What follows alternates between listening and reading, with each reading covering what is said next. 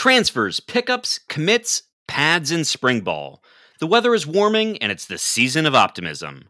You're listening to Can't Read, Can't Write.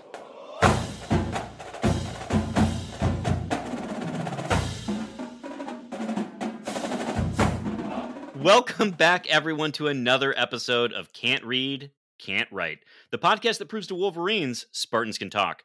I'm Mike Jones, joined, of course, by the man who wasn't able to carry the podcast last week, Kevin Greck, and everyone's favorite non credited third wheel, Alex Plum. Uh, I'd ask Plum how he's doing, but he's not credited. Greg, how are you? I'm doing great. I'm enjoying my station uh, at the top of the podcast, uh, named both on Twitter and in the show notes. So uh, that's where I like to be. You know, better than other people. Yeah, And wait, you don't have a injected. you you don't have a dog uh, licking you uh, over here. So why don't you just uh, maybe take yourself down a couple notches, there, friend? Hmm, okay. friend. Yeah. We- All right. If Plum ever calls you fair. friend, it is always threatening. Uh, You're in a bit of a spot.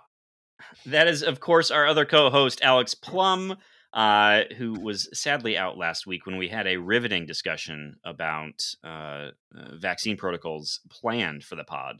Um, thank you, of course, for listening to the podcast. If we could ask a small favor, please share the pod with Spartans in your life. Rate, review, and subscribe to us on whatever platform you get podcasts. Seriously, leave a review. Pause the podcast and go leave a review. And then follow us on Twitter at Spartan underscore pod. Uh, Greg, what's the structure of the show today? Uh, Green Wall, where the sport that always leads is indeed football, and it's back. Uh, quite a bit to talk about there because our team is not in the NCAA tournament anymore. Uh, then we'll talk about hoops. There has been a development there that I'm sure you're already aware of, but we'll cover in greater detail. And then finally, we'll go off Grand River and then take your Twitter questions. And those are great this week. Got some good ones in there. Looking forward to it. Yeah, I uh, I promised that we would be bringing back the Twitter question power rankings over the summer, and so people needed to brush the rust off. Um, so let's start with football. Um, uh, we're going to talk about jersey numbers at the end of our football segment. And, It's right up front in our outline, though. All right, I fine. wanna- We'll start. We we'll talk start about the with number one up front, Jonesy. Th- That's where the number one belongs, idiot. Idiot! God, it's so Friend. simple. It's so simple, and you're just like, oh, let's put the number one in the back. Not how the number one works, Michael. Now that you would know, you've never been anyone's number one. Oh my god! This is That- getting deep. Yeah, that got very offensive. This hurts so much. Uh, so, uh, since Charles Rogers, no one has won the number. No one has worn the number one at Michigan State University in football, and I believe it was a John L. Smith rule actually Yeah. that the number was removed, and it just seemingly lived on through Mark Dantonio. I don't know if it was an official rule, um, but Charles Rogers obviously a a, a legend at Michigan State, Mhm. um, a legendary receiver, just not in his own right, um, irrespective of of the school he played at, um, and uh, you know, obviously passed way too young. How do we feel about the number coming back, generally speaking? Well, uh, I think what John L said was no names on the jerseys and no number one because no one's bigger than the team. I, I think that that if that's something that you have to say, you might have some cultural issues. Like John L had some cultural. Honestly, who looks at the number one and the names on the jerseys and was like, I don't know about this team. I'm not so sure. Like, it. I don't see how this drives anything to do with culture or accountability or anything like that. So it doesn't bother me at all to have number one back. What about you guys? Uh, so MSU tweeted out a video um, announcing that the the number was coming back and that Jayden Reed would be wearing it. Uh, they it was a it was a very cool video where they cut up you know uh, clips of Charles Rogers, clips of Jayden Reed. Um, and you know, uh, Jayden Reed was uh, quick to also send out a tweet, sort of acknowledging whose number he was wearing. And I guess I don't have a problem with it per se. I- I mean, the number hasn't been retired, um, but it is, and and I get in football, there's a lot of reasons to be very hesitant to be trigger happy on retiring numbers. Yeah. But uh that's a that's a big comparison to be making. Is I guess where I land on it. Uh, Jayden Especially- Reed may well be a very talented receiver, uh, particularly Yeah. if he has a better quarterback. But Charles Rogers, I don't think he's going number two in the draft. Uh, I'll just say that. Uh, yeah, I mean, it doesn't bother me. I'm I'm fine having it back. Uh, it the comparison doesn't work entirely at the moment, but uh, it's it's nice. It was a nice little you know high production value video that Sure. will get recruits excited. That's what all of this stuff is about. well, we're going to get more into that too. So, uh, Plum, do you do you have a problem with uh, them bringing it back? Nope, just a number. All right. Personally, I think MSU's team, uh, MSU's number one is the five because of its resemblance to the block S. I think that's the most important number of them all. Personally, And some might say the greatest of all time wore that number. yeah, the goats. Some might say. Uh, all right, let's talk a bit about spring football then. And before we kind of, uh, you know, we won't do a, we're, we'll do a bigger sort of, sort of dive on the team after spring ball concludes, but want to kind of give a bit of a quick breeze through on the roster overview. And we'll start with transfers out and transfers in uh, and some roster moves. And then, you know, kind of maybe quickly go through each position. I know Plum is teed up for that. So, uh, transfers out uh, Larice Nelson, Tre Person, Matt Dotson, and Jordan Reed. It it seems that Matt Dotson and Jordan Reed maybe have just retired from football entirely.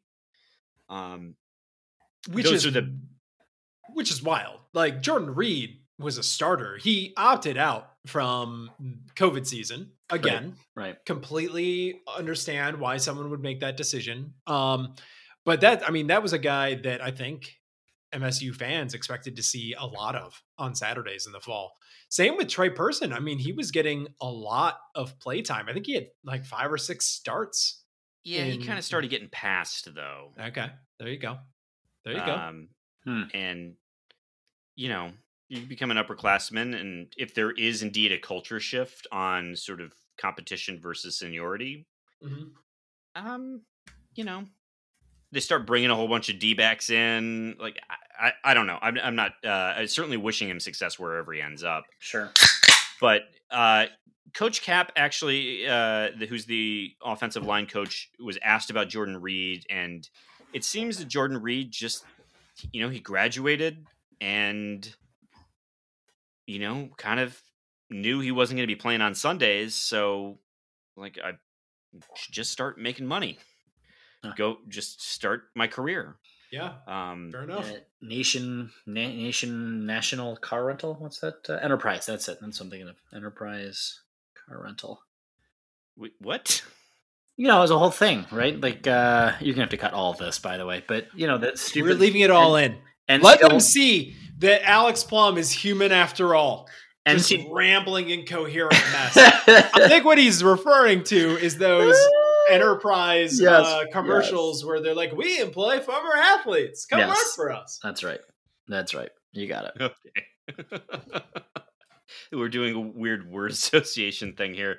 Uh, and it sounds like maybe Matt Dotson actually was injured at one point in time and just, you know, hung him up. Um, so uh, those are the big names. Greg, you had mentioned that maybe there were 20 Yeah, other people who were not on the roster. There is an unofficial accounting uh, of names that were expected to appear on this roster that are not on it, and it is numbering somewhere in the 20 range.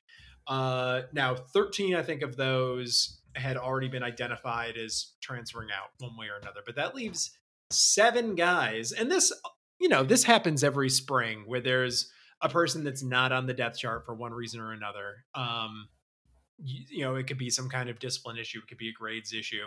Seven is more than usual. So I think we're expecting to hear more about some names that Hmm. won't be with the program. I'm sure a couple of them will come back on over time. Uh, but I would bet eh, you know, three or four of those guys are no longer with the program either. So that's a, a that's in addition to a well, there isn't a graduating class, is there? So I, I guess that's maybe about as much attrition as you would normally get in a year, but not in the way that you would normally expect. So Sure. wild, Yeah. crazy turnover. um, which I believe we'd mentioned on, on past pods that you know the way Coach Tucker was talking about roster uh, additions, that about a third to half the team was going to be new. Um, so, yay! Uh, speaking of which, we have one exciting transfer in Atavion Tank Brown. Uh, he goes by Tank and he is 6'4, 235 and plays linebacker. Uh, has transferred in from Minnesota. He was in Minnesota's class of 2020, uh, where he redshirted his uh, his first year. That is last year. He was their highest rated recruit in that class. Oops. A four star, yeah, four star, 21st uh, outside linebacker in the nation, 311th nationally overall, uh, fifth from the state of Missouri. Uh, big kid who who plays with a lot of downhill speed. Uh, you know, I, I don't know that he cracks the or you know hits the field this year. Certainly, it bodes well that he has a year of collegiate weight and conditioning or sort of weightlifting and conditioning under him. Yep. But um, you know, that is a position where we have two guys who have playing experience for two spots.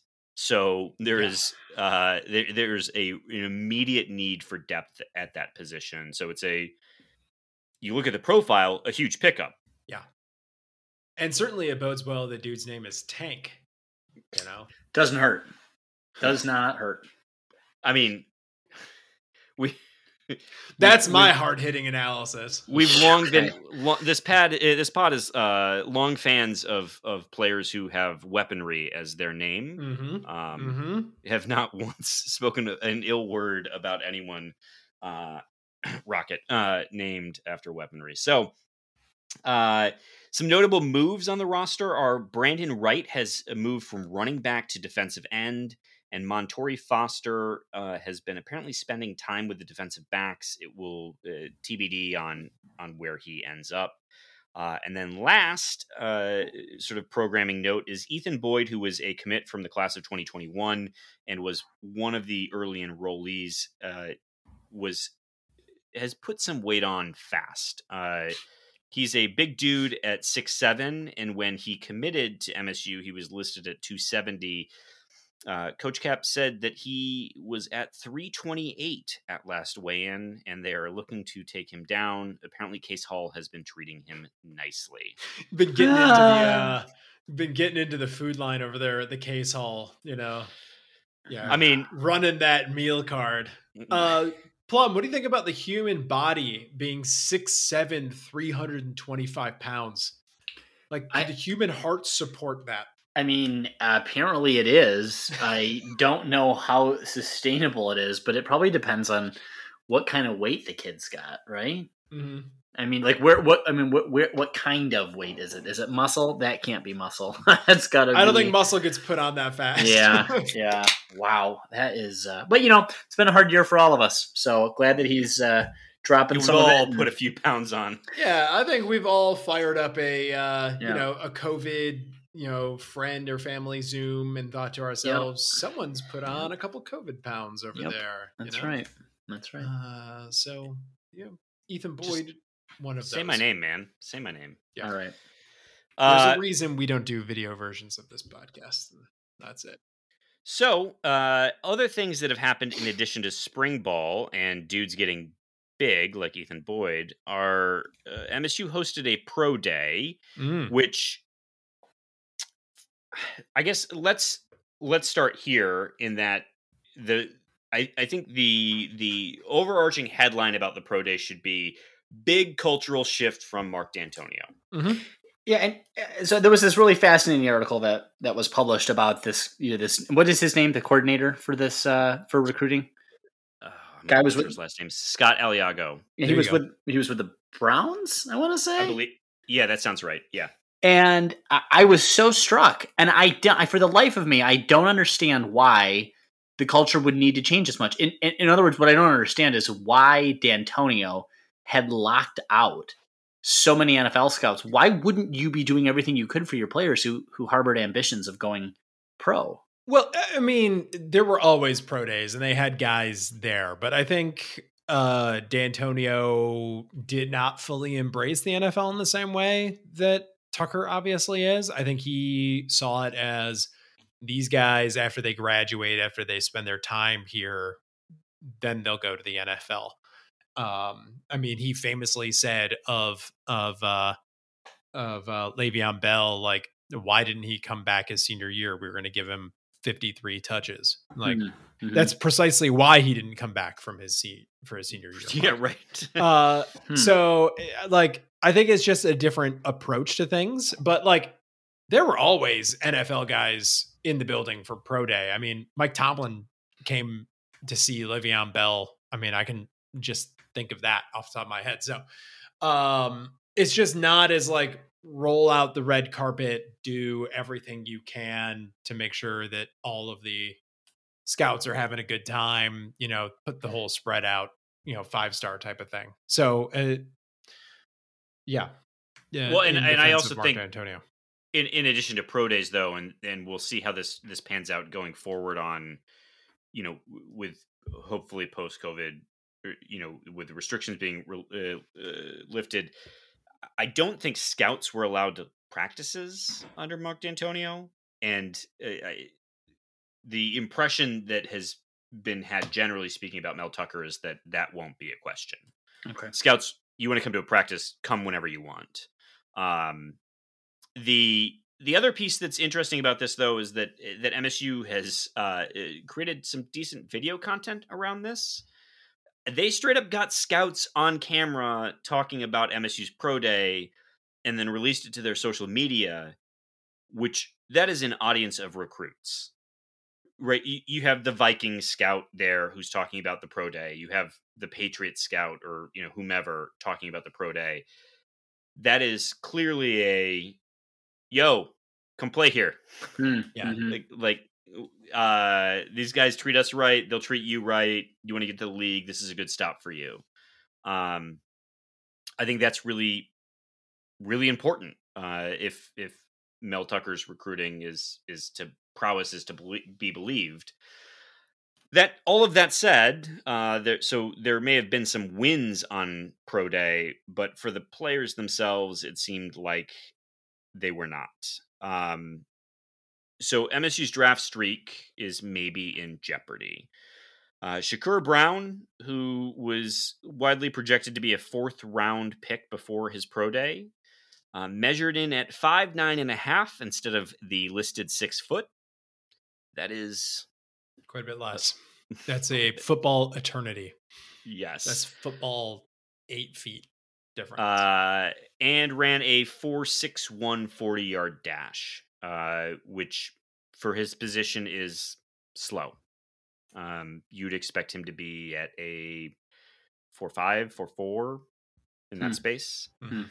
Um, Antjuan Simmons uh, came in a bit underweight. Uh, you know, well, Antjuan Simmons always didn't quite have the measurables that that make sense for the league, despite the fact that we think the world of him, here as a as a player. Um, but he also ran a four eight forty, um, which that's also about 0.3 seconds slow. He should have been more like a four five.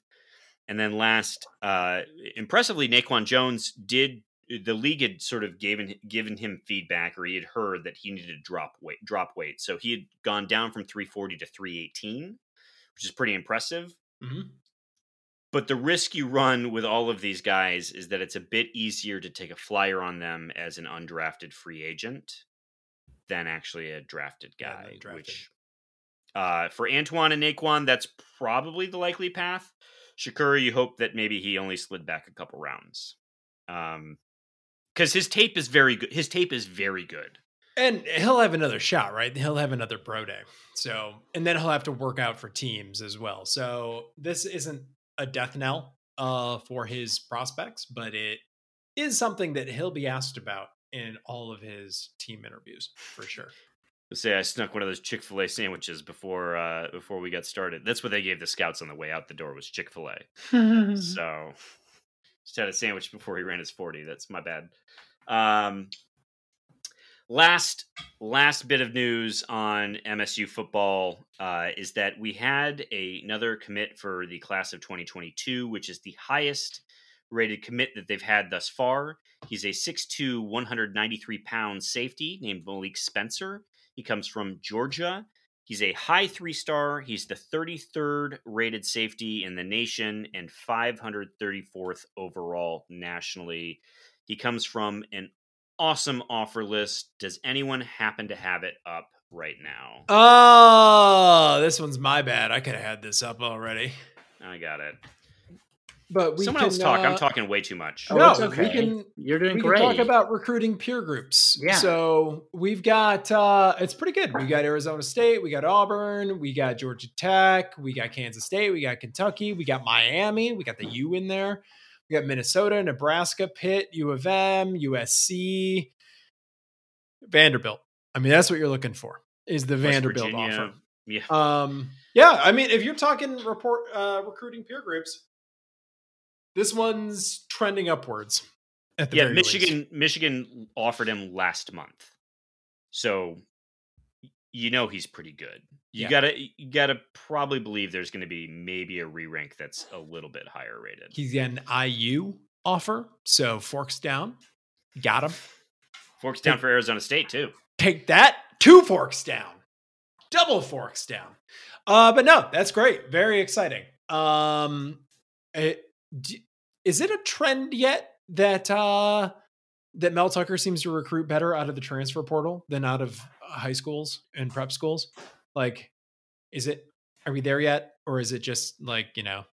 So that's a that's a really interesting question, and it's actually something that, uh, in different ways, uh, both Mel Tucker, Scott uh, Aliago, and uh, Coach Cap have have all discussed.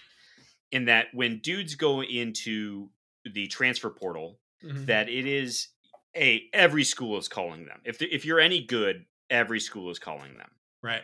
and it is 1000% a business decision. You have a few minutes to make your pitch. And it's you know there there's a variety of reasons that they're transferring but almost certainly it's to get to a higher profile program, better coaching, reach the field earlier, get to the league, etc. Yeah. And Wait, can I ask a question? Is is it is it to get to the league? Is that I mean, is that the decision? Is that really? I mean, is it 100 percent of them? Do you think? not not hundred percent for sure, but uh, Anthony Russo, I gotta believe he has Sunday aspirations. Yeah. and that Temple probably wasn't going to get it done. Going to a Big Ten school probably does. Um, the you know Jarrett Horst from Arkansas State, uh, you know it's uh, interesting that he chose us over Oklahoma twice, but the you know, I gotta believe that's a dude who's looking for Sundays. Um, the kid from Wake, um, you know, him coming here, that's that's probably a reason. And you know, it, it not necessarily for all of them, but uh, s- the ones he's been landing, it seems like the pitch is almost certainly a very business decision about getting to the league Mhm. and the and, and the, the the availability of playing time and in that they're looking to win now and make serious improvements to their talent Yeah, level. Mel's got a lot of green grass that he can offer these guys in the transfer portal right now. Yeah. Um, so, it, with all of that said, Greg, to your earlier question, y- you know, I've coached in the NFL. My director of player personnel was a scout in the NFL. Um, you know, we actually have reputably pretty great coaches here, and you know, you'll be on national television guaranteed uh, every week. Um, and you got to make that pitch super fast. Yeah. Then on the other side of things, you have a dude who spent most of his time in the South. Let's be fair about that. And his staff is from a lot of different places. They've not been able to visit high schools they've not been able to get to know coaches they've Mhm. like they've not been able to host anyone on campus like they keep saying that we just want to have a kid here and we know we can close the deal and it, it's a it's a fine excuse like it, it that's a legit not going to a college you would literally attend not many people do that and the Yeah. so I, I in fairness i think that's that's fine and malik spencer is a very high three star and that offer list is pretty impressive Yeah. Yeah. So i don't know No, uh, we'll see. And uh, you know, he's got plenty of runway left, Mel Tucker. I mean, we're just reading tea leaves right now. And it's definitely true that he still has not had a single high school recruit on campus yet. So that's wild. Yes. Um, actually, that's not true. He had a couple on campus. Uh, All right. He's had a couple high school recruits on campus. It's hardly a big event. It's hardly, you know, a Yes. whole recruiting thing. Um so uh anything else on football? Nope. Hoops. Let's talk hoops. And we didn't get a chance to get Plum's post mortem on the MSU basketball team, and I know we will continue to talk about it over the weeks. But Plum, you've had some time to sit on it, stew on it, think on it, calm on it, maybe. Hmm. Sure. Where where are you emotionally on the season that was? You know, great question. I appreciate the opportunity for some introspection. I um, look at this season as a uh, freebie. Uh, didn't think we were going to get it, uh, and uh, knew it was going to be disappointed from the top. Um, knew that we weren't um, going to have the kind of guys that we had when we won the national championship in 2020. Um, Yep. so it was, um, you know, I I don't know. I the season was bonkers. It was wacky. COVID scares up and down. I don't think anyone's head was in the right place. We had personal tragedies for some of the guys on the team. A lot more of the inter- uh, internal sort of mental turmoil. I think um, it was a weird year across. You know, the NCAA for Power Five conferences, big marquee programs not making the big dance. We basically didn't make the big dance. Um, but I know we officially did. I know, fine, fuck. But you know, so I, I just, uh, it, I don't know. I'll never forgive Rocket Watts. I will never forgive Rocket Watts. Um, and that stated, I wish the best for him. Um, hope he lands somewhere. Um, hope we find out this week or soon that he's in the transfer portal. Hope that Tom Izzo kicks his ass into the transfer portal. Um, if he comes back to the team, I will commit at least three or four felonies um, and surrender my place on the pod. This after last week we talked about maybe maybe we got too hard on on guys. I heard you. I heard you, and I texted you both and said I thought you handled everything really well. But that was I thought you handled things really well. I knew I wasn't going to be handled in that way, and I would say I have calmed down appreciably since uh, since how I might have offered it. But I'll tell you, I just I truly believe like I can give a lot to um, to um, the dopey idiot from Marquette, who I wish could go back to Marquette. If he had- fine. I'll give him. I'll give him a little bit. I mean, I don't know why. There, there's something irreparably broken inside of him. He looks like a broken, broken, depressed person, and I have a lot of compassion for him. R- Rocket Watts is not. Why are we spending time on this? I, he's just. I don't. I'm. I'm done with him, and he needs to be done with the program. That's that's Well- the postmortem on the on the air. To that point, we're about to talk transfers. There are no scholarship players in the transfer portal yet, uh, which is surprising to me. Yes. I expected at least one to be in there by now. So We've been led to believe from some insiders that there would be a mass exodus. Uh, that has not yet happened, but we have lost Jack Hoiberg. Um, step back, Jack is moving on. this one surprised me. Has we have we determined did he graduate or is he just transferring? Uh, he's a grad transfer, I believe, with two years of eligibility. Okay. That makes a lot more sense. I was too lazy to look it up myself, but uh I've liked having Jack on the team. Uh so best of luck to him. That's great.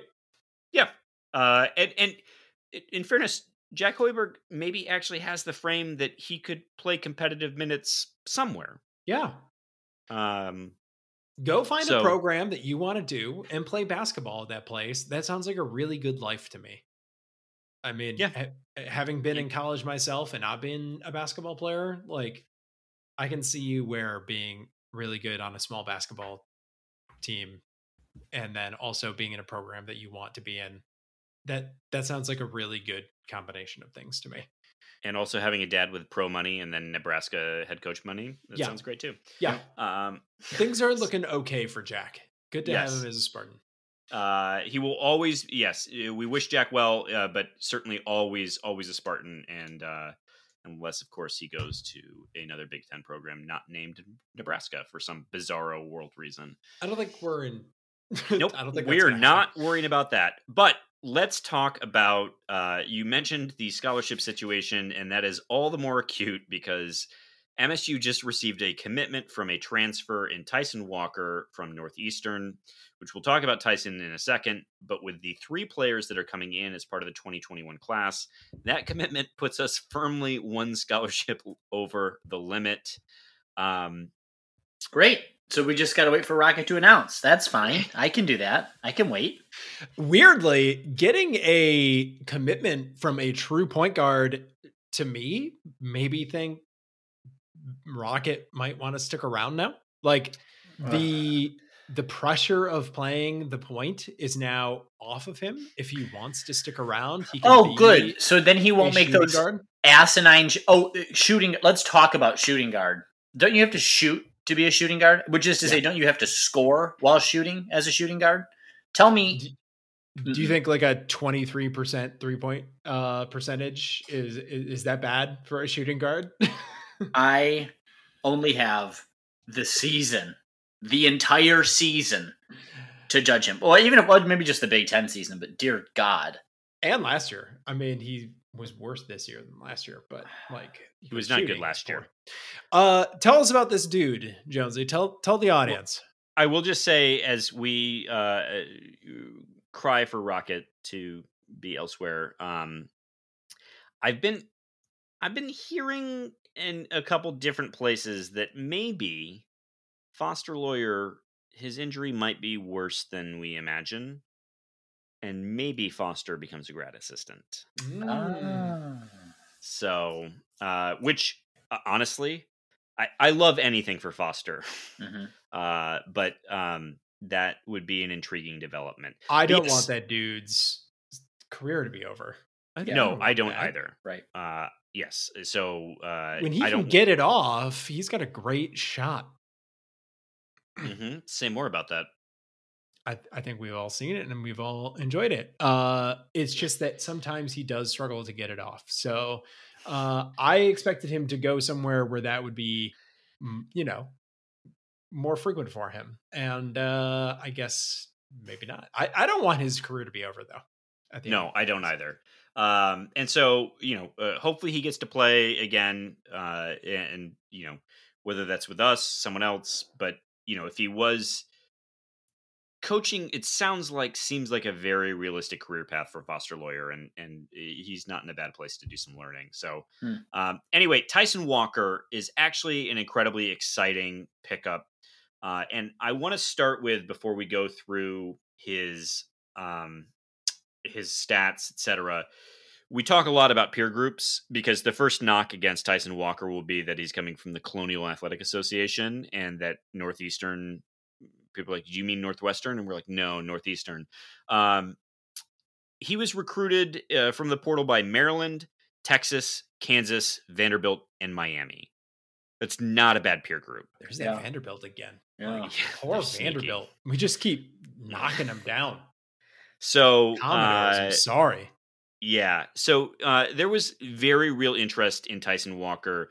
Uh, he is a bit slight. Uh, he's six foot one sixty, but he is a true point guard. He averaged eighteen point six points per game, seventy eight point. Er, I'm sorry, seventy eight percent from uh, the line, thirty seven percent from behind the arc, two point nine rebounds, four point eight assists per game, three point three turnovers per game, which you know okay uh, but 2.4 steals per game and 34.6 minutes per game, and was named the Defensive Player of the Year for the Colonial. Um, that is uh, a great stat line, and uh, he had imp- he played six Power Five games. We'll only count four of them because two were against Mass, uh, and that's not a real school.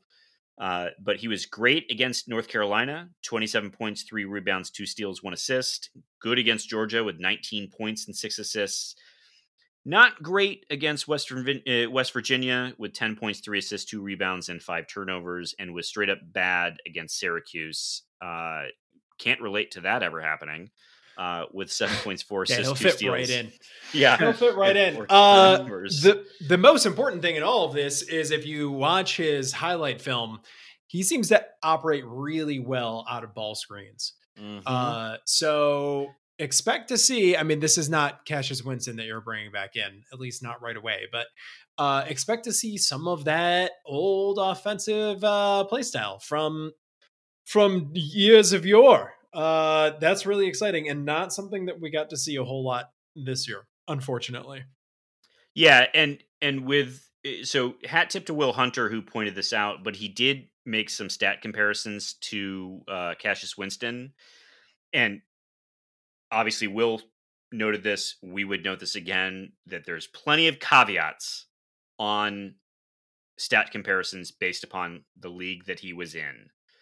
But in terms of his usage, his true shooting percentage, his assist rate, turnover rate, and free throw rate, um, he he stacks up with Cassius. So again, you you would reasonably expect a a drop off from the you know the change in competition. But to your point, Greg, uh, the way he runs his offense and the way MSU wants to run its offense, you probably can expect some success. Um, and encouragingly, he gets to the free throw line.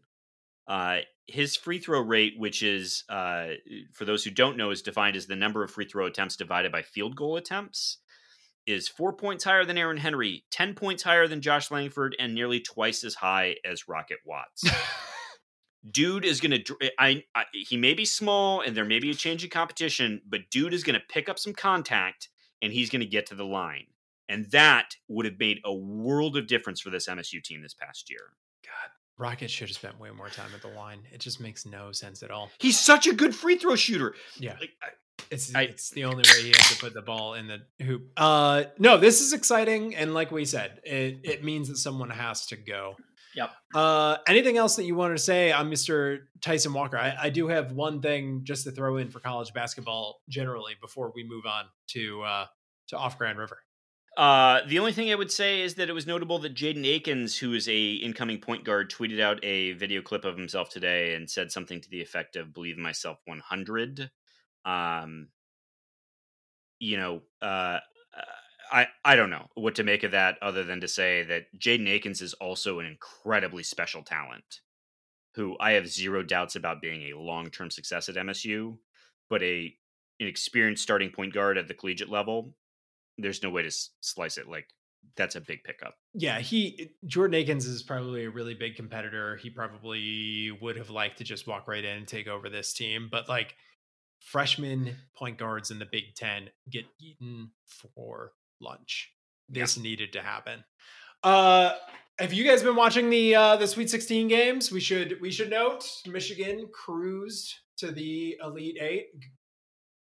Did Florida State even bother playing that game? Did. Florida State even bother playing that game? I I did we you know we mentioned KenPom a lot, and I did want to point out that of the ten remaining teams as of taping, nine of them are in the KenPom top twenty. So doing something right over at the KenPom. Just wanted to point that out. The only one outside of the top ten in KenPom is Is Oregon UCLA? State.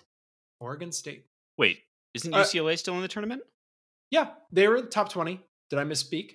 They were they were 44. Uh, they're 20 right now. Oh, well, they that must include Games changes. from Yeah, he the missed. tournament. Yep, yep. Yeah, Gotta be. they ended the season at like 44. Well, all right, then maybe it's not as good a stat as I thought it was, but uh, but uh, I'm in looking pretty good right now. It was com- Uh, it was compelling.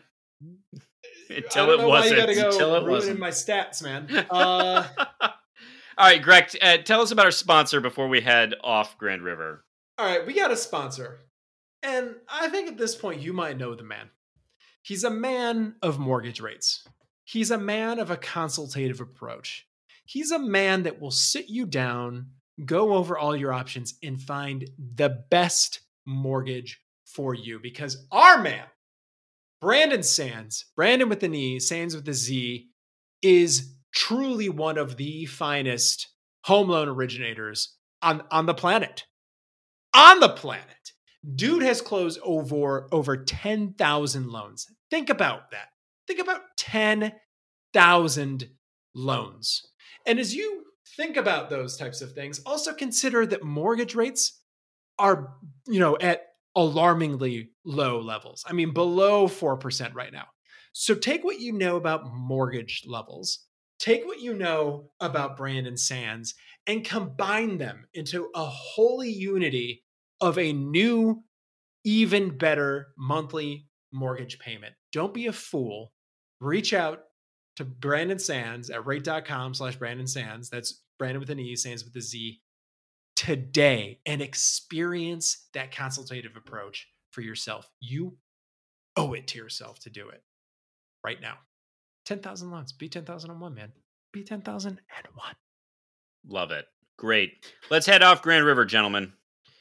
Let's start with the NCAA, Alex Plum's favorite topic. Yay! Who seemingly gets worse and worse with women. Yeah, Uh, what what is this? I see this bullet. I haven't heard this story. I heard that they uh they appointed a former judge or something like that to do an investigation. I haven't read up on that, but what, is this about? Educate me. Yeah, well, so there's that. The I, it's I you don't need to do an investigation. I, I I'm going to steal from Holly Rowe's tweet, which is just to say, give the tournaments the same amount of money. Yeah. That solves your problem. That that this isn't complicated. And there was a, a perspective piece in the Washington Post that, you know, the the the NCAA will try and point out that, or claim rather, not to point out, but claim that the women's tournament doesn't make as much money as the men's tournament, or or or maybe they even indicate that it just doesn't make money. But that's hot garbage. ESPN aired every single game of the women's tournament. Every single one. And they sold ad revenue. And it wasn't to the My Pillow guy. It was major adverti- advertisers on this uh on the on the women's tournament.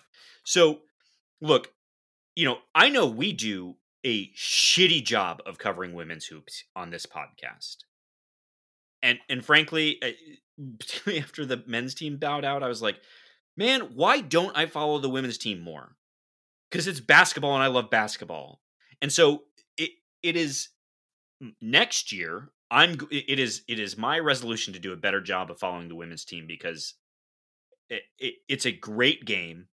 It is a game with a ton of a ton of enthusiasm that people watch, and that has major advertisers behind it. And so the notion that there was just a mere dumbbell rack there, and that Plum, were we right on our on our COVID analysis last week? Yeah, yeah. You guys, you're yeah. nailed it. I've been listening to Alex Plum. That like it is baffling to me, and that they don't even have the same court treatment. Like the logos aren't the same.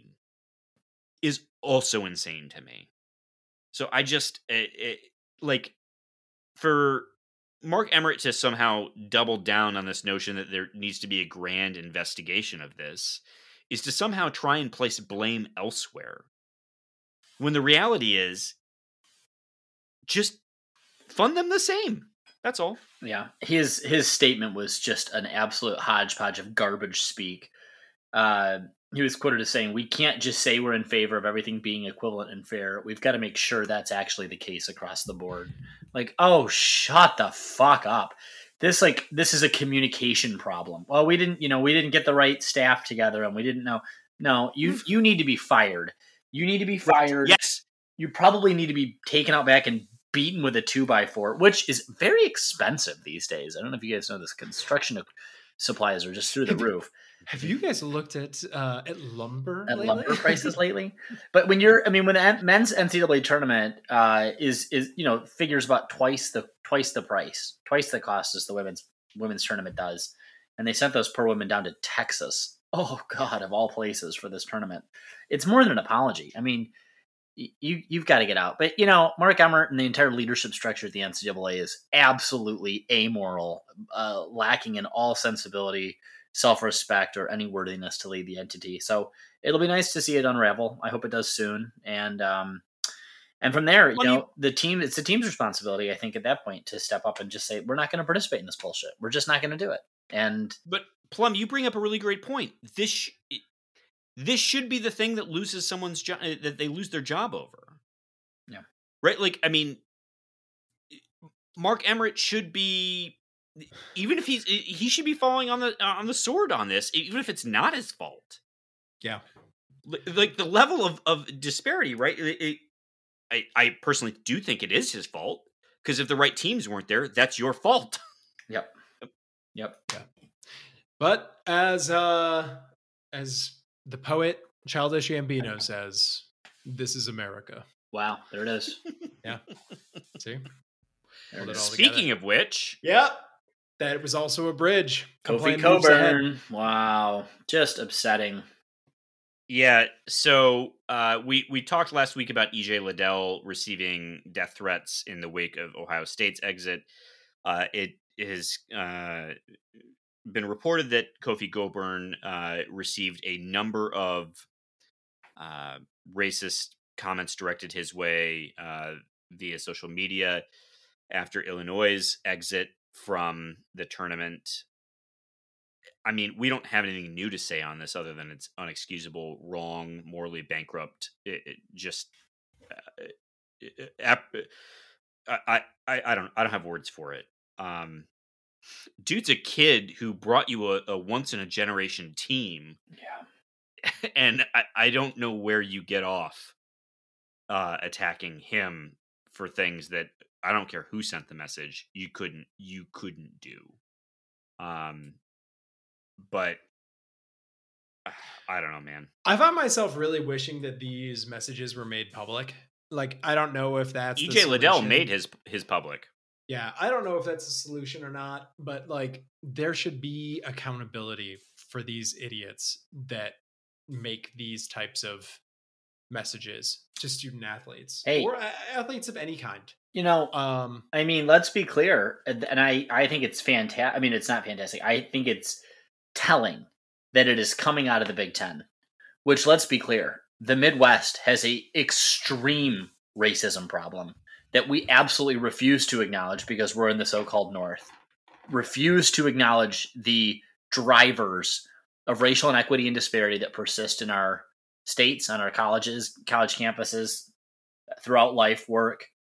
Um, and uh, it's not surprising. It's not surprising at all that this would be coming out in, in Ohio, obviously, and in Illinois, and it exists in Michigan. I mean, uh, uh, Rocket, obviously, we can detest Rocket without filling up the poor kid's inbox with vit- racist vitriol.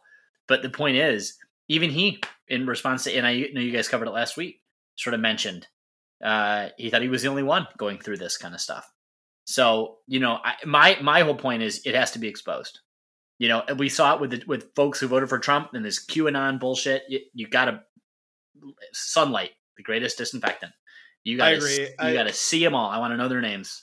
I I don't want like the mob something. Yeah, but you earned it. You deserve it. No, If- you if stand by it. Stand by it. Yeah. Stand by what you said. Stand by it. Defend yourself. And if your employer wants to cut their ties with you, they you deserve that as well. Absolutely, because you're Yeah. revealing an important part of your character. This And is who you your are. Family and friends want to disassociate with you, you deserve that as well. There should be accountability for When- these types of messages. When people say that's not who I am, well, who the hell is it then? What the hell do you mean this isn't who you are? This is literally who you are. This is what you did. I mean, now, I- What? Alex, all of these people all have type 1 diabetes and they were away from their Mm. insulin for Mm. too long. And then, you know. Well, and, and as I recall, some had been, you know, grew up on the south side, and you know, they just that's if someone steps at how you, people talk that's how people here. talk down here, and then someone steps to you that way, you step back. I, I do find myself really wishing that these messages would become public so that those that wrote them would be held Do- accountable for them. Do you remember uh, what was it? Was it last year? Like, or I guess when we first started the pod, that there was a kid from there was some student at U of M who emailed like a hate mail thing to a U of M player in football, but included his signature line in the email. So like his address and his phone number and everything were included Wow. and i just i mean it you know but we talked about that uh, you know in retrospect as a it, probably wrongly as an act of stupidity though i don't want to call it an act of bravery either uh i i just i it, i just it, it feels inescapable to me that w- as we we've we can champion these student athletes and be critical of their play. Those things can coexist.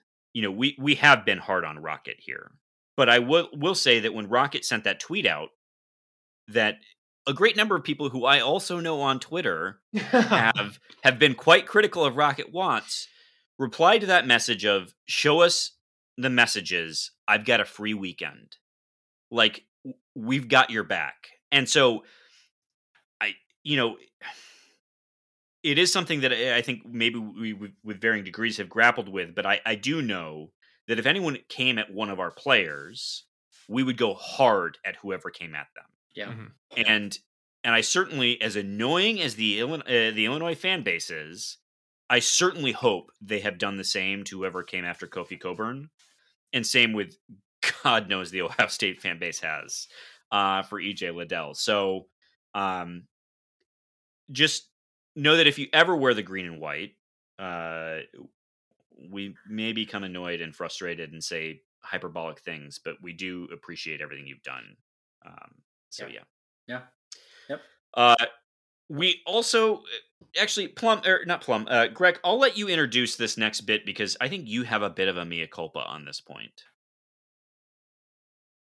What? You made a joke about a vaccine.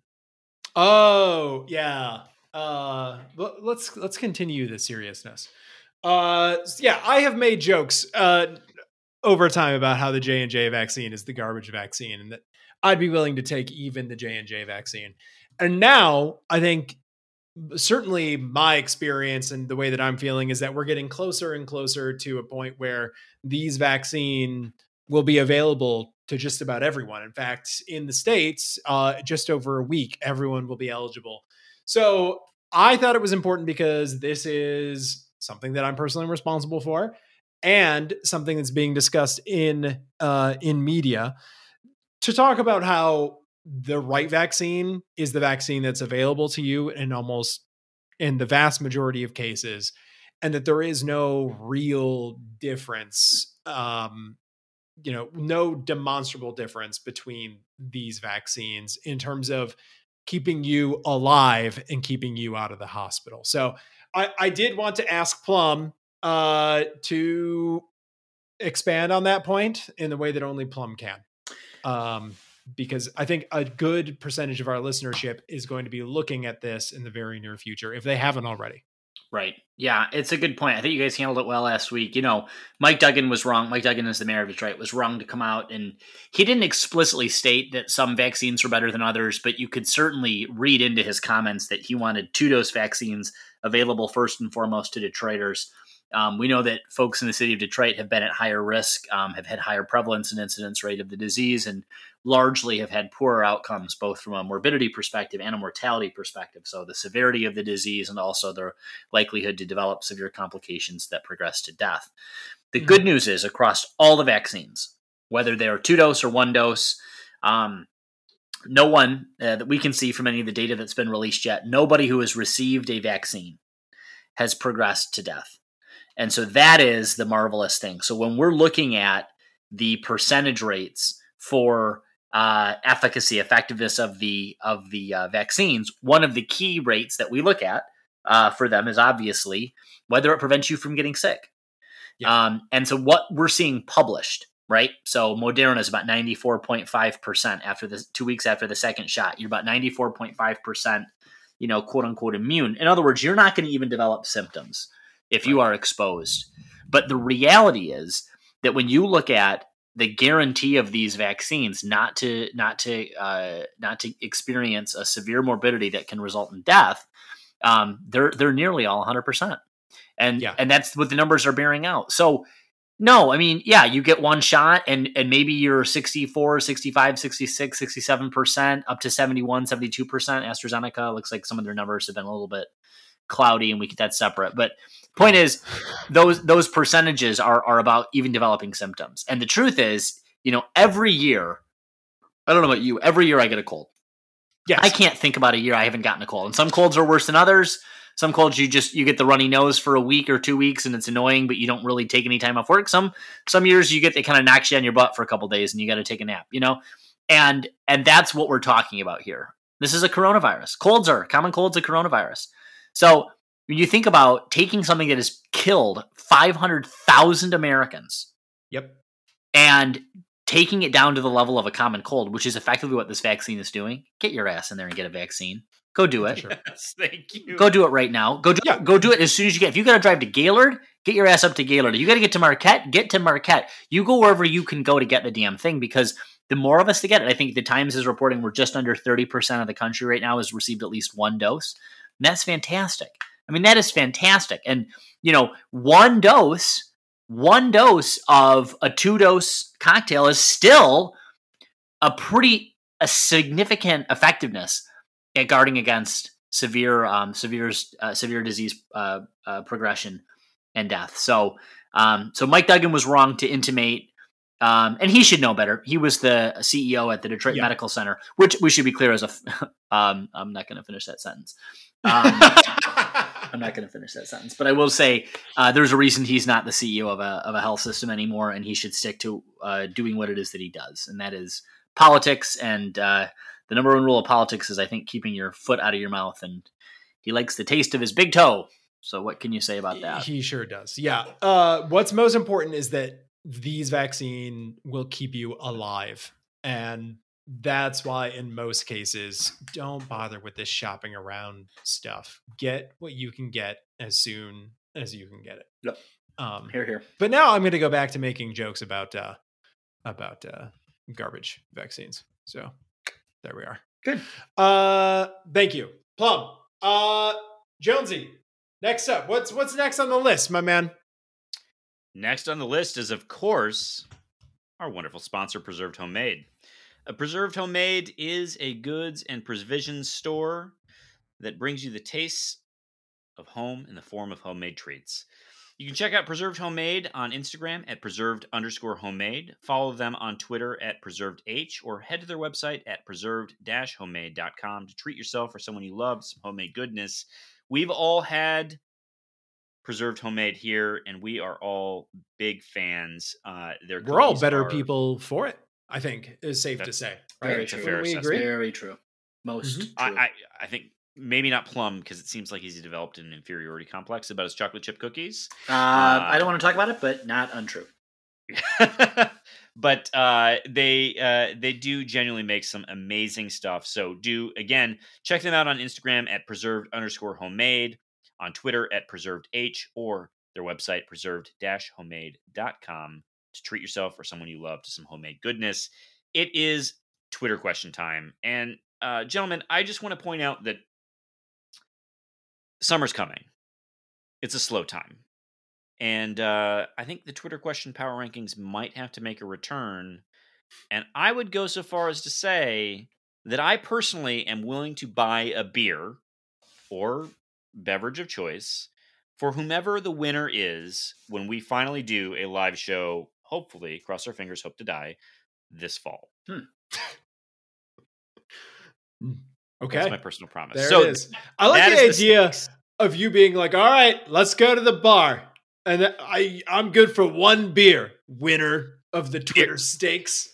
Beer and a shot on me. I was hoping Boilermaker would- on me, boy. I was hoping you guys would join me in this pledge so that it, you know, was a little bit more Sure. lucrative. But I'll all get I'll get round two. Why I'll not? get round three. All right. And actually, uh, we are in in preliminary discussions about a couple early games in the season, so maybe we we can start uh, sending out some polls as the time approaches as to who might actually be willing to show up to said live show. But anyway, we'll start off Twitter questions with Mama Maple Leaf of Day, Faye, Gillespie, Kim, Russo, and Shorefar and Thorn. Who's your starting pick, and what does that player need to accomplish in the spring game to support your choice? Mama Maple Leaf going deep on the on the spring depth chart here to get all of these names. You get some Um, walk-ons on there. I mean, it's Russo, right? It, that's why he's here. It's going to be him.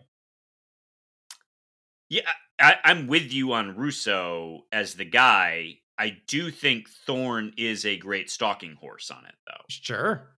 Yeah. Like Thorne is not a bad backup to have No. at all. No, No. and he got big looks last year, so I think this is his opportunity to really let's see what the offseason did for him. I'm excited to see him play in spring ball. Yeah. Yeah. Uh, but it's Russo, right? I mean, guy has uh, not power five, but he has uh, not a bad. What is is that the AAC? He's in the American. That's not a bad. This is of your five other conference. team. I would expect you to Yeah, know that. It's not a bad group of five conference, uh, and he's got some decent stats, and will have much better receivers to work with than he's ever had. So the thing that he has not going for him is that he's got to learn a playbook that Thorne knows now. Yeah. So um I still think Russo though. The the the this the the literal skill set is there for the throws they need, he can make them. Um next up from Mama Maple Leaf, Cameron Allen wants to make the travel roster, start at least one game, and record at least 10 catches. How does Mama Maple Leaf know his Yeah. Why are we going so deep on the, I- the look, I knew- I no Cameron Allen is a, a 2021 commit. Ah. yeah, I saw he he talked about this in an interview. Uh, so I'm still surprised she knows this. But which other players, Dotson, Gillison, Hunt, Berghorst, Gissinger, Stewart, and Guajardo, has in your estimation a chance to reach those goals? Not Dotson because he is not on the team. anymore. which is funny. That's who I would have said uh, before. Um, I don't know. The- It's, it's Gillison and Hunt. Sure. Yeah, I, I was mean- going to say who's on campus already because they've got the best shot at it. Mm-hmm. Gillison, uh, the problem with Gillison is that it, the thing that he needs to develop is that he's not been great at pass protection and run blocking. Uh, so, or, and I know tight ends don't do a ton of pass protection, but even when he's doing a little bit of a rub block, he's not been fantastic.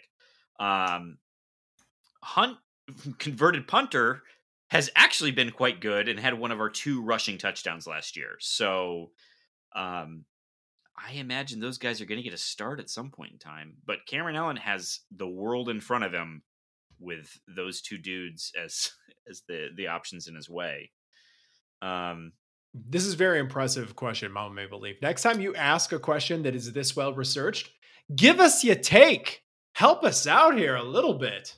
but I all right, I will add Guajardo is, was in the class that was Mel Tucker slash Dantonio's last class. Uh-huh. I think he's an interesting prospect.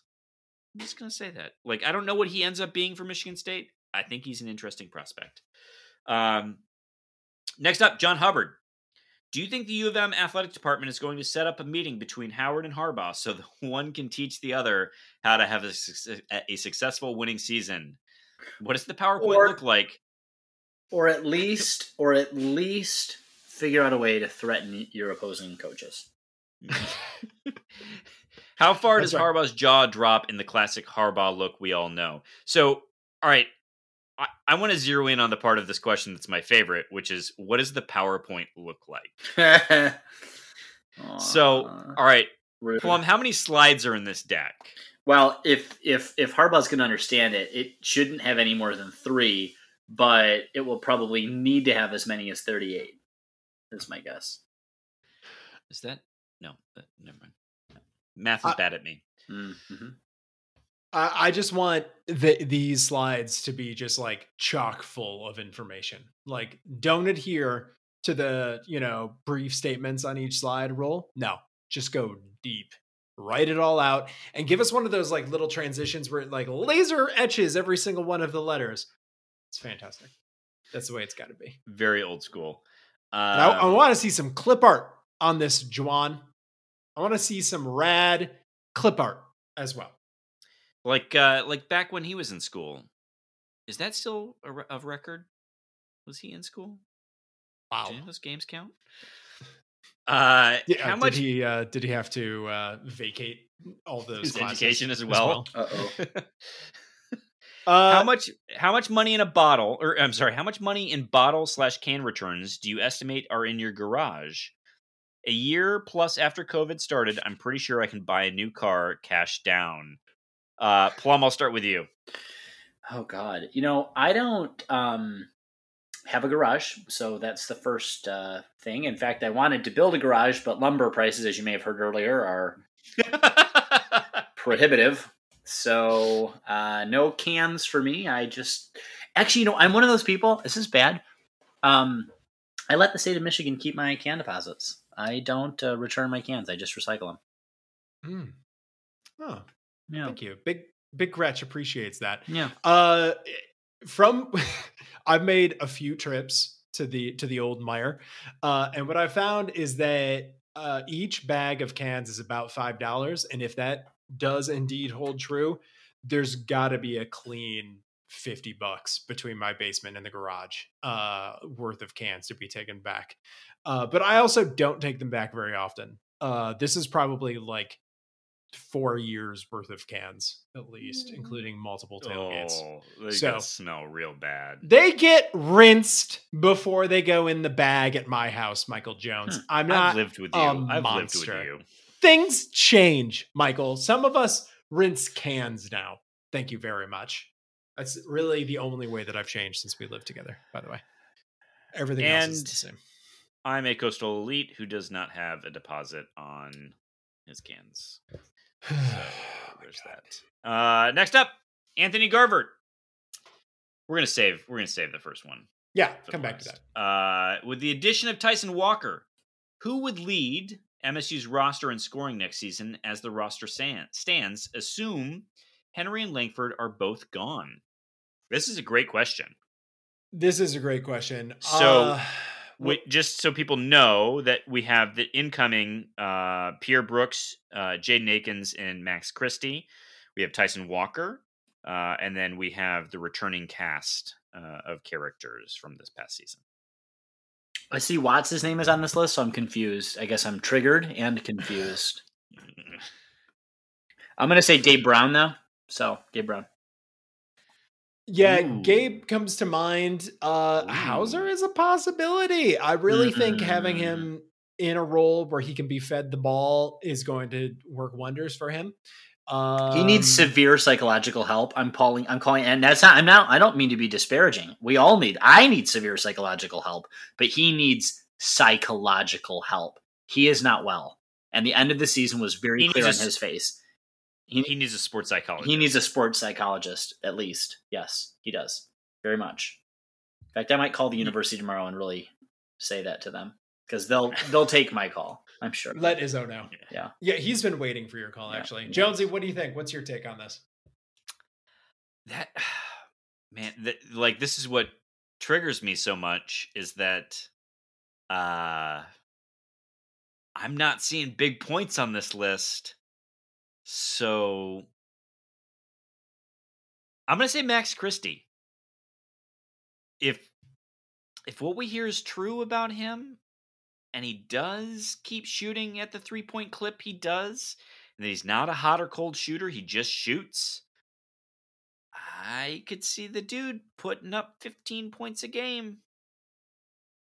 Well, we'll see how he defends. We'll see how much time he actually gets to spend on the court. Look at this roster and tell me who defends on this list. Yeah, that's a good point. All right, Uh, next up Bingham. from guard. Next up from Garv, choose from Walker, Christie, Akins, Watts, Loyer, Brooks, Brown, Hoggard, Hall, Hauser, Marble, Bingham, Kithier, Sissoko. That was off of the the roster question that he just asked before. Um, Wow. and then Sam Tyler adds uh Christie's going to be Christie, Hauser, and Walker are the best bets. Uh, there's going to be four to four to six guys in the eight to twelve range. So he Sam Tyler thinks there's going to be uh, basketball by committee, scoring by committee next year, which That is really worked out for us this year. So Yeah. cool. well. I mean, Henry ended up being the leading scorer probably by a sixty percent of the time, seventy percent of the time. So he was the dude. He was the dude. All right, Garver, prop bet of the week: the number of departures from this year's hoops roster versus MSU's position in the Big Ten standings next season. Oh my god. Over under four point five. Ooh, that is a high over under. Of course, we've got to include Hoiberg in that, so that's the one we know about. So Yeah, so, but this, you know what? I, you know that I have been explicit in my appreciation for Anthony Garver's prop bets of the week, but there is an implicit bias built into this one, which is to say that it should be inversely related. You can't have only one guy enter the portal such that then we are in the first, we're in the first place in the Big Ten standings. I mean, you if we're going to get the Oh, first place, it needs to be inversely related. Plum saying the more attrition, the better chance we have. Yes, being yes. good basketball The whole team team should be gone. If if there are ten guys in the portal, then we're likely to be one in the Big Ten. That's how this works, Garver. So you're I gotta so- I gotta challenge your I gotta challenge some of the core some faulty assumptions, your fatal assumption in your your layout here. all the same, we can probably assume Aaron Henry is gone, and Langford has said as much. So that puts us at three. So it's are there one to two? Well, we know there has to be one more person to make Yeah. room for Tyson Walker. So is there one more person who leaves after that? I mean, there's got to be. There's got to be because Bates is coming in, right? That's fine. I know. Uh, Uh, I know they reached out to uh, Amon Durham from uh, Indiana, Yeah, and I I'm think the big man from Penn State as well. I'm taking the over on both of these. I think at this point, if we're counting uh Langford and we're counting uh Yeah, it's departures. yeah, um, I'm gonna say that there's two more to go at least. So, uh, and I I'm not confident that this team is going to be tops of the Big Ten next year. Uh, I think they're going to be more comfortably in the dance, but I I don't know that there's going to be a banner in Breslin Center at the end of next year. Uh, first up from the Upper Deck Jerk guy. Uh, you know we, we're all asking this question. Uh, when's Jones's vacation? All right. Look, guy. Uh, so I leave. We're just counting on- down the days. Yeah, I know. I leave on April 17th. And that means that uh, I will be back on the 24th. So, in theory, I'll be there for the 25th as well, but you might miss me for two weeks. I will for sure be absent on the 18th recording. Grand Canyon, notoriously not great for podcasting. I, I don't know why. Get a nice echo in there. You know, Plenty We of- love that when we have those Take the top off? Take Yeah. the top off of that. Uh, next up from the Upper Deck Jerk guy, can I get an end of the season pum plum? Uh, Oh, Poem. please try that one again.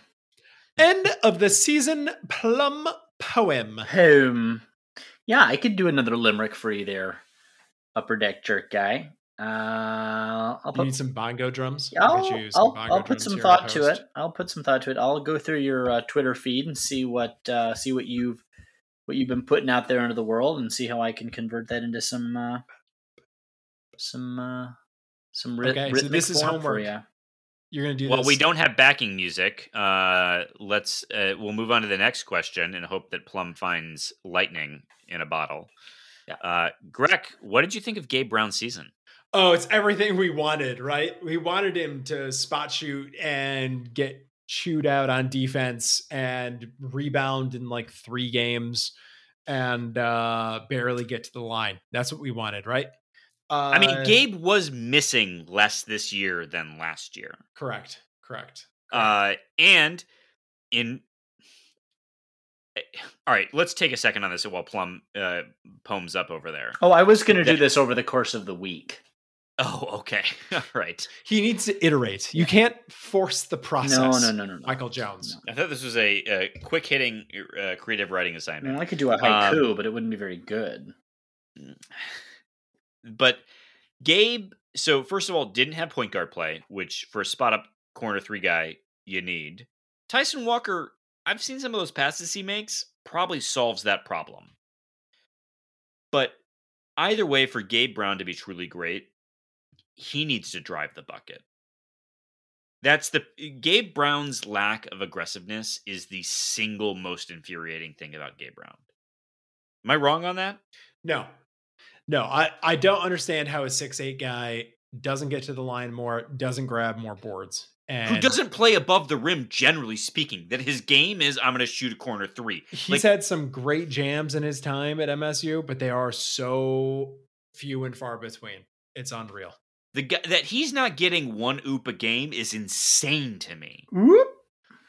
because Uh. he, 'cause he could drift behind his corner coverage and just uh, Gabe! Uh, breaking news alert. Uh, there was the question about UCLA still being in the tournament. They remain. Wow. Big upset over Alabama. yeah Just happened. Uh, all right. And then uh, Raymond Chains. Uh, we're going to skip uh, behind the scenes with Tom Izzo. We'll come back to that. Uh, first up, Maestro Plum. Once my fat ass is fully vaccinated, do you think going to baseball games will be reasonably safe? I think that's probably one of the safest of all the sports events that you could go to, right? Uh, I think so. I think so. Uh, baseball should be fine. No one really cheers uh, in baseball because it's not exciting, and uh, most most people that are there have just got that little book where they like do the notations, you know, to to keep score and things. you score the game. very safe because you're really not doing anything but writing with a pencil and a book. Uh, and no one wants to be around you, so you're going to Yeah. get six Hey! feet. Well, and, and you don't want to be around anybody else because it takes quite a lot of uh, concentration, as I recall, to really score those games accurately. You got to be paying attention. You can have a couple beers. You're going to get a, a a Frank a Frankfurter, as it were. So and none of the baseball teams in the state are going to put that many people in the stands. Yep. So you're going to be able to find a nice little spot all by yourself. I uh I'm looking forward to a Lugnuts game or an MSU baseball game uh if if indeed they allowed spectators uh during their seasons this year. Uh next up to Jonesy. Is the upper deck jerk guy a 120 year old Tibetan lady? I, i've not been to tibet i believe plum has uh, no, yeah, you not get- Tibet, Nepal, not Tibet. Nepal. Yeah, not been to Tibet. um, okay does china claim both of them Nope, just Tibet. Okay. Okay. Uh just love that oppression. Um so uh, uh the abject jerk guy does not seem overly oppressed. So I'm gonna say no. But I would not be surprised. Um I don't know what this next question is, so I'll leave it to Greg, who may know more as he's local. Mm. If research proves that mascots are harmful, then WTF are we still debating it uh, regarding Okemos? Oh yeah, Okemos is officially either de-emphasizing the iconography, the Native American iconography, or changing their mascot altogether. They claimed that they had already de-emphasized it, but I can swear that I saw saw it somewhere. Um, yeah, it, it seems like we are so overdue for this. There's so many Native American themed high school mascots in the state of Michigan. Just blanket get rid of them. Good God. We don't need to be doing this still. Okemos, get it together. Get this done. yes, please. Like, please. You're you're two towns over from the capital. Like, come on now. Yeah. Uh, and finally, this week from the Raymond Chains, I'm behind the scenes with Tom Izzo.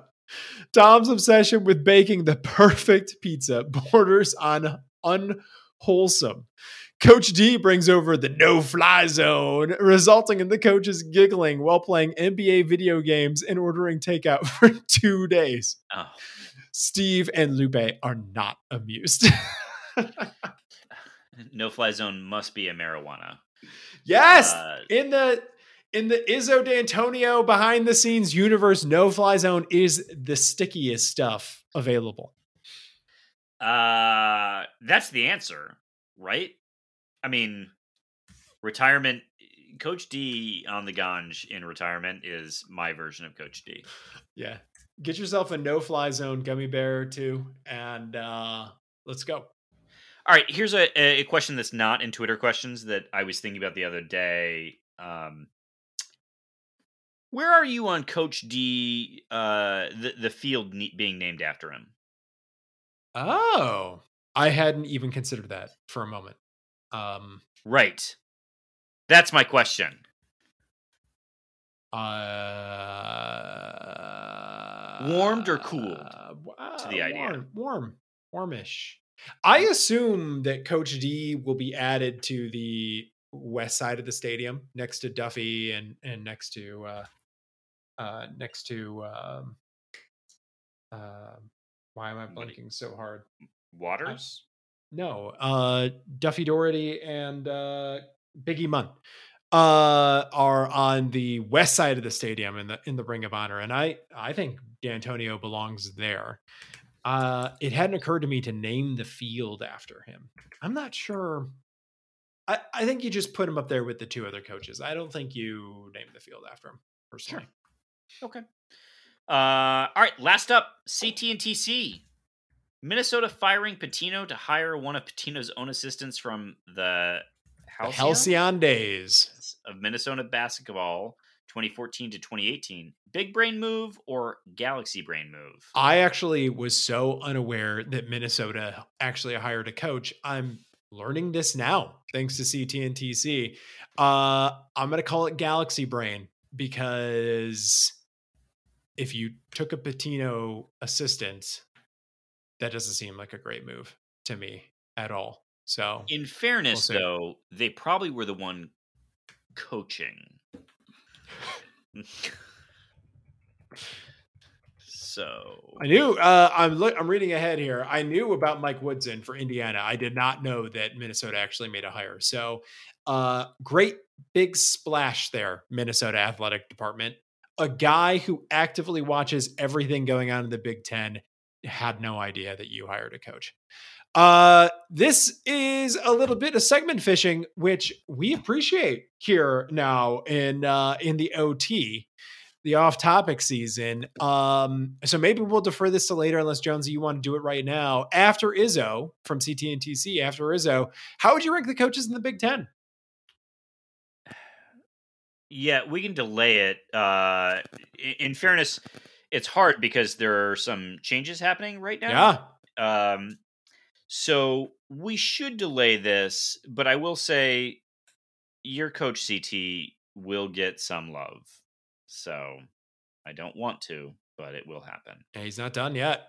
He's not done yet this Hopefully year. soon enough. Uh, who do you think Indiana will hire as their next? That that's been answered. Well, I wouldn't have said Mike Woodson. I'll say that. Uh, yeah, yeah. I was surprised by this today. I remember when Mike Woodson was an NBA head coach. I had no idea what he had been up to in the those intervening years. Uh, All right, this- hold on. Garv prop bet for you. Yeah. Over under number of pe- people that they reached out to and were told no by versus Indiana's rank at the end of next season's basketball uh, season. Over under set at nine and a half. Oh God, it's got to be over. If you end up at Mike Woodson, you must have talked to a lot of people, and you must have gotten a lot of no's. I mean, this. I know that Indiana or, or tr- fandom are like trying to get excited about this. Like one of their own is coming home, bro. This guy, I don't, I don't remember Mike Woodson being on any of your short lists. Am I seeing that Thad Matta is going to be an assistant though? Is that true? I I They keep- swear I saw Somebody is trolling Thad Matta and his back and heart problems. I'm telling you that right now, and they're probably doing it to kill him. But no, every fucking thing you've heard about Thad Matta, I don't think any of it's true. The poor guy is like near near death. I think. no, no. He's going to be he's to be hired at Indiana as an assistant coach. This is this is beneath his own dignity. He must really be bored. No, I think I think he his health is genuinely poor. And so being able to hit the recruiting trail at that level is maybe just a bit beyond him. Okay. Yeah, I Uh, mean that was part of why Ohio State wanted to part company with Thad is that he wasn't well enough to recruit, and from what I've heard, that unfortunately has not changed that significantly. And Carrying in those bags is hard on your back. indeed, I indeed. mean, Hmm. Um, of thousands of dollars weigh a lot. I don't know what to make of this Mike Woodson hire. Maybe it'll be great. I I got to think that this has Indiana basketball fans looking at one another like, oh, oh, really? This is this is the move, huh? Do you think um, Dane leaves for it if they ask him to be an No. assistant coach? No, you are much better off being an assistant coach I at agree. MSU. I He's not agree. going anywhere unless it was for the head coaching job, and that wasn't going to happen either. So, uh, finally from CT and TC, uh, what was the last movie you saw in theaters? Do you guys remember? I think my wife was pregnant when the last time I went to a movie theater. Movie, movie theater, movie theater. I don't even know what they are. What is a movie theater? Am I saying it right? Theater? You drive into this movie place. Movie thea- theater? theater. I don't recall. I remember in middle school seeing one of the Star Wars. Yeah. Maybe that's what it was. I don't I truly don't remember. One of the Star Wars. I had a Star War in middle school. Yeah. Uh, You guys will be happy to know that because I care about the Upper Deck Jerk guy so much, I actually did quickly jot down a poem for Okay, him. well, we'll end the we'll end the podcast with that. Jonesy, do you remember whatever you saw most recently in a theater? No, I, I do think we were living in Connecticut at the time, uh, and I think my wife was pregnant. I don't remember the movie we saw, but I believe it's technically pronounced Connecticut, but that's fine. Keep going. It's strange to say this. I remember the act of going to the movie theater the last time, but I do not remember what I saw on the screen. same for that film. Also, uh, Snyder Cut ages better than my review last time. Oh, okay. And I I, wa- Like a I listened to fine the How Did. This Get Made on the Snyder Cut, and uh, that maybe helped clarity wise. How did this get made? It is bizarre that this exists. It doesn't happen.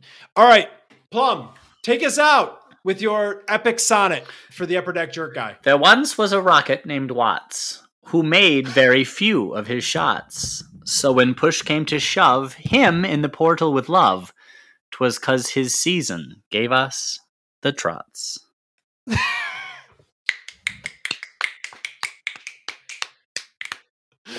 Beautiful. Gentlemen. Go green. Go white. Go wait, upper protect your guy.